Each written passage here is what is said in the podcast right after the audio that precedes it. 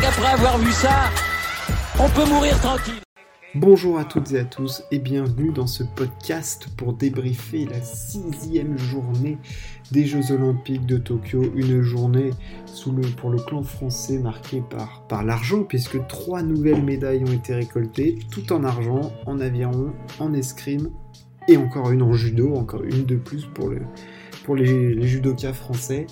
Euh, voilà, c'était une journée qui a été aussi euh, marquée par la très belle performance de Maxime Grousset. Et puis on avait aussi euh, deux filles en finale du concours général de gymnastique avec Caroline Eduy et Mélanie de Jésus dos Santos.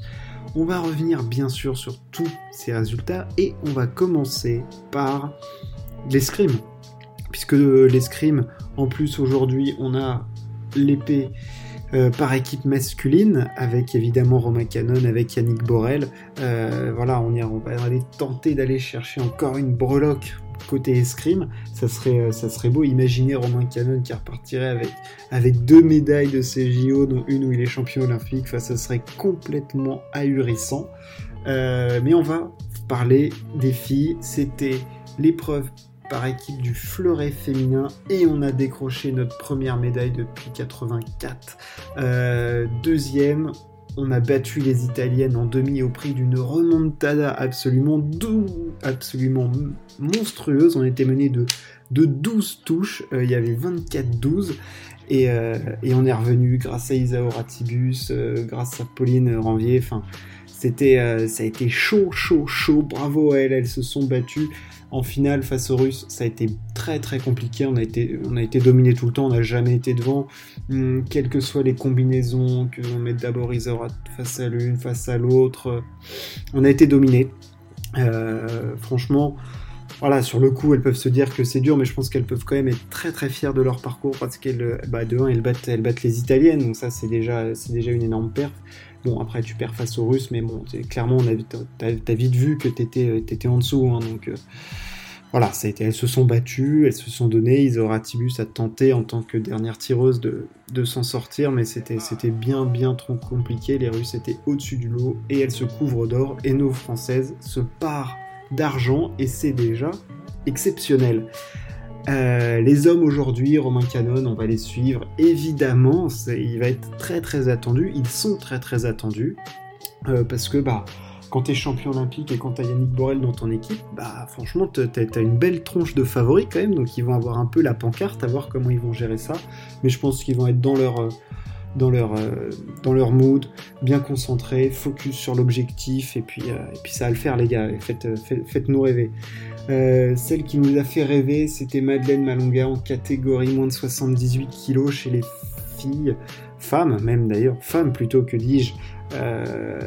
Euh, la numéro 1 mondiale qui cherchait ce titre olympique mais qui perd face à une japonaise en finale, euh, Shori Amada, sur une immobilisation au sol. On savait que la japonaise, sa force, c'était le sol et que c'était la faiblesse de Madeleine Malonga qui, elle, était bien plus puissante avec ses jambes, avec des appuis forts au sol.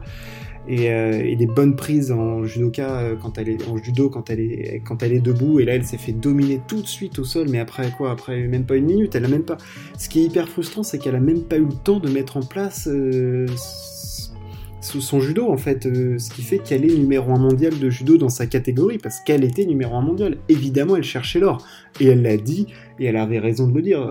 Quand tu es numéro 1 mondial et que tu as de l'ambition comme le sont les athlètes de haut niveau et le sont de tels champions, ah bah tu viens, c'est pour gagner l'or. Donc là, tu perds dans un combat où tu même pas pu mettre en place ton judo. Il y a de quoi être très très frustré parce qu'en une minute, c'était c'était pliado terminado et puis euh, tu rentres chez toi et puis on te retrouve à Paris quoi. Enfin non, c'était c'était un peu hard pour Madeleine, mais euh, bon, elle avait l'air quand même d'être focus sur le reste de ses objectifs.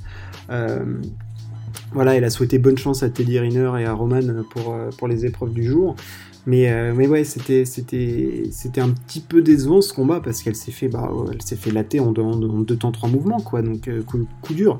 Coup dur. Euh, elle avait pourtant bien dominé ses, tours avant. Elle était bien dans son judo et bon, on, la, on va la revenir à Paris. Peut-être qu'elle va vouloir suivre un peu une trajectoire à la Clarisse Agbenienou, prendre sa revanche. mais voilà, elle va vouloir prendre sa revanche. En plus, si c'est euh, en France, à Paris, euh, franchement, il y, a de quoi être très très motivé et le judo va encore nous ramener, j'espère, des médailles puisque demain, enfin aujourd'hui, c'est Teddy Riner qui va chercher à ramener une troisième médaille d'or consécutive au Japon, au pays du judo, au Nippo Budokan. Euh, ça serait absolument mythique et héroïque comme exploit pour Teddy Riner. On le, on le sait maintenant, c'est ce qui peut le bloquer, c'est son corps. Ça va jouer là-dessus. Euh, est-ce qu'il va physiquement réussir à bien enchaîner les combats, à pas perdre trop de temps sur ses premiers tours, comme il le fait en général quand il est au top? On espère que sa préparation n'a pas été trop perturbée par cette blessure au genou. Euh, c'est seule la compète pourra nous, pourra nous le dire. Et puis euh, on va lui souhaiter une énorme, énorme chance. Euh, autre médaille du coup rapportée, c'est celle en aviron et c'est deux Françaises qui sont allées chercher cette médaille d'argent et l'aviron qui, eh ben, qui nous rapporte des médailles en ce moment et c'est franchement une très très très bonne nouvelle euh, en deux de couple encore une fois euh, dans une finale au couteau tiré les Françaises sont allées arracher, elles ont battu les Néerlandaises, elles n'ont pas pu chercher les, Italiennes qui, ont gagné, mais Laura Tarantola et Claire Beauvais ramènent une médaille à la maison, une de plus pour le clan de, l'Aviron, et c'est amplement mérité, très très belle, mais quelle course Honnêtement, quelle course, parce que c'était serré, ça se joue à des dixièmes de rien du tout, sur des efforts tellement durs, tellement compliqués, c'est-à-dire qu'elles n'en revenaient même pas euh, elles-mêmes quand elles ont, vu leur, euh, numéro s'afficher sur, les panneaux, mais euh, c'était bien elles. Elles ont terminé deuxième de cette course, elles sont vice-championnes olympiques et c'est une nouvelle fois une belle histoire pour le clan français, euh, l'aviron qui n'en finit plus de surprendre et c'est extrêmement agréable et appréciable.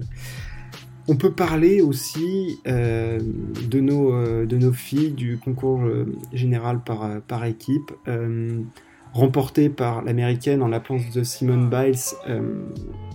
Euh, euh, Sunisa Ali. Euh, voilà, ça j'étais j'étais perdu parce qu'elle a clairement un nom un nom à consonance consonance asiatique.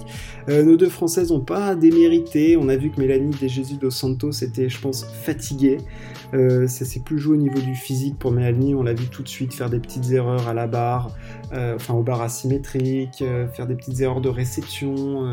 elle lançait pas ses sauts correctement au sol. Enfin enfin pas correctement, pas comme elle l'aurait voulu et entendu, je pense, on l'a vu beaucoup avec euh, ses entraîneurs se détendre les cuisses et tout, parce que je pense que bah, physiquement c'est très très dur. Elles y sont, il y, a eu le, général par équipe, euh, il y a eu, le, il y a eu les qualifs pour les agrèves, enfin c'est.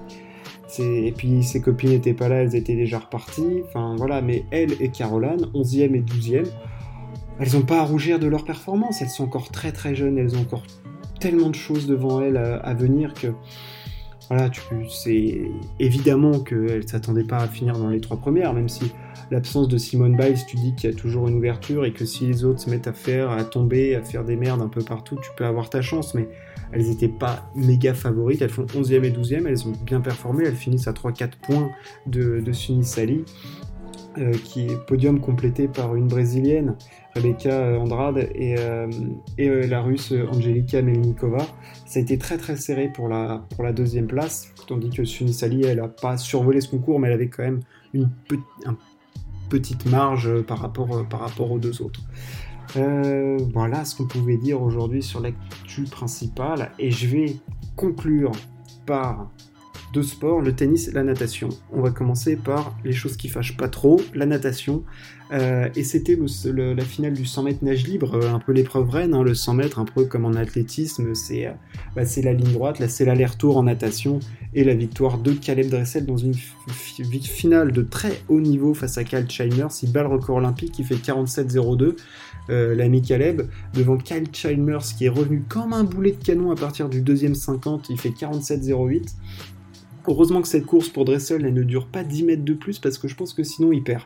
Mais il a une telle coulée après le, départ. Il, a une avance, mais c'est délirant. C'est-à-dire que sur 50 mètres, honnêtement, tu vois pas comment il peut être battu. C'est tu vois pas, c'est pas possible. C'est-à-dire qu'avec l'avance qu'il a, il a quasiment une demi-longueur d'avance. Qui es-tu Homme poisson? Mais moi, je veux plutôt parler de notre Français Maxime Grousset qui, qui fait quatrième en 47-72. Alors, il finit à 28 centièmes du Russe. Euh, euh, du russe pour la troisième place. Mais franchement, quelle progression! Et puis ça annonce tellement de belles choses pour la suite. Enfin, je veux dire, il va pouvoir prétendre à des podiums mondiaux, euh, Maxime Grousset. Il va pouvoir. Enfin, je veux dire, il est encore jeune. Il est impressionnant. La pression glisse sur lui. Euh, on l'a vu, hein, il avait été, ça avait été chaud pour passer en demi et tout, mais après il s'est qualifié. Et, euh, franchement, il se qualifie huitième là, il fait sa course, 47-72, quatrième, rien à dire. Rien à dire. Alors oui, certes, devant, à deux extraterrestres que sont Chalmers et Dressel, mais, derrière, il était euh, très très haut niveau. Enfin, franchement, faut pas oublier qu'il nageait plus de 48 euh, avant de venir au JO. Enfin, je veux dire, il avait jamais fait c'est les temps qu'il fait au JO. Donc, euh, non, ça n'annonce que de belles choses pour la suite pour, pour Maxime Grousset qu'on a hâte de retrouver dans les bassins. Je vais conclure par, par le tennis. Euh, déjà saluer Novak Djokovic qui continue d'éparpiller ses, adversaires euh, de partout. Là, c'est Nishikori qui a pris 2-0 aujourd'hui. il a pris 2 et une roue de vélo. Bon, bah, soit, hein, dommage pour Kay. Euh, pour les Français, c'est pas passé. Hugo Humbert perd face à, face à Kachanov qui était globalement au-dessus pendant le match quand même. il s'est accroché Hugo, hein, ça fait 3-7, mais Karen était était un peu au-dessus quand même euh, tout le match. Il a été très très solide derrière son service et Hugo n'a pas été capable de, bah, de prendre le dessus sur le russe. C'est dommage parce qu'il y a une ouverture quand tu vois que Carino Busta bat Daniel Medvedev. Euh, Carino Busta, il est en fuego total là depuis deux semaines. Hein. C'est-à-dire qu'il gagne un tournoi avant de venir. Là, il joue le fuego complet et en fusion. Et tortillas, tapas, tout ce que tu veux là, l'espagnol. Là, il s'est fait Daniel en 2-7, 6-2, 7-6. Hop là, tranquille. Et puis il va affronter euh, Kachanov en demi, donc autant dire que moi je pense que Carino est clairement favori. Et puis dans l'autre demi-finale, ce sera Zverev qui a battu notre Jérémy Chardy national, 6-4-6-1. Euh, bon, franchement, on, s'y attendait. Hein. Enfin, je veux dire que Zverev mette 4 1 à Chardy, ça rien de surprenant. Même si euh, Jérémy fait un très beau parcours jusque-là pour arriver en quart. Ah bah, Zverev, c'est quand même, là je crois qu'il est tête de série 4 sur le tournoi. Il joue quand même très bien au tennis ces derniers temps, donc bon Demi euh, Zverev euh, Djokovic. On a envie de voir ce que ça a donné, mais je trouve que Djokovic est. Je me demande si je l'ai jamais vu aussi fort, Novak. Il est en plénitude absolue de son tennis. Il fait pas une faute, c'est un mur. It's a, fucking wall.